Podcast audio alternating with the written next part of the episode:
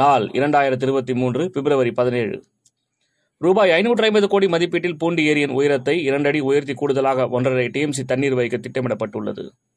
ஏழைகளுக்கான அடுக்குமாடி குடியிருப்புகள் பயனாளிகளுக்கு ஒதுக்கீடு செய்யப்படாமல் காலியாக கிடப்பதால் அவை சமூக விரோதிகளின் கூடாரமாக மாறி வருகின்றன. இந்த வீடுகளை பயனாளிகளுக்கு விரைந்து ஒதுக்க வேண்டும் என்ற கோரிக்கை எழுந்துள்ளது.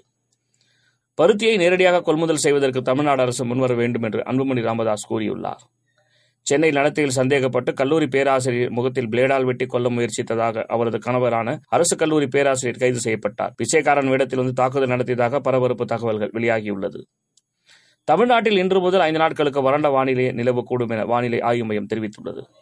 தமிழகத்தில் பிற மாநில மருத்துவக் கழிவுகள் கொட்டப்படுவதை முற்றிலும் தடுக்க நடவடிக்கை எடுக்க வேண்டும் என உயர்நீதிமன்ற மதுரை கிளை தெரிவித்துள்ளது.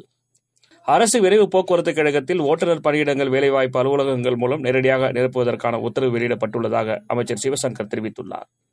அதானி குழுமம் மீதான ஹிடன்பர்க் அறிக்கை குறித்து விசாரிக்க ஓய்வு பெற்ற நீதிபதி தலைமை குழு அமைக்கப்படும் என உச்சநீதிமன்றம் தெரிவித்துள்ளது. சித்தராமையா மட்டுமின்றி காங்கிரஸ் உறுப்பினர்கள் அனைவரும் காதில் பூவுடன் சட்டப்பேரவைக்கு வருகை தந்தனர். கொலை செய்ய வேண்டும் என்று கூறிய விவகாரத்தில் உயர்கல்வி அமைச்சர் அஸ்வத் நாராயணனை பதவி நீக்கம் செய்ய வேண்டும் என்று சித்தராமையா வலியுறுத்தியுள்ளார். ஜம்மு காஷ்மீரில் லேசான நிலநடுக்கம் ஏற்பட்டது. இது ரிக்டர் அளவுகோலில் மூன்று புள்ளி ஆறாக பதிவானது.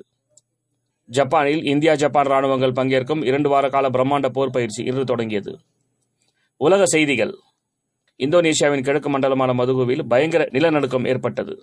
உக்ரைன் போருக்கு நிதியுதவி செய்வதில் ஈடுபட்டிருந்த ரஷ்ய பாதுகாப்பு அதிகாரி பதினாறாவது மாடியிலிருந்து விழுந்து தற்கொலை செய்து கொண்டார்.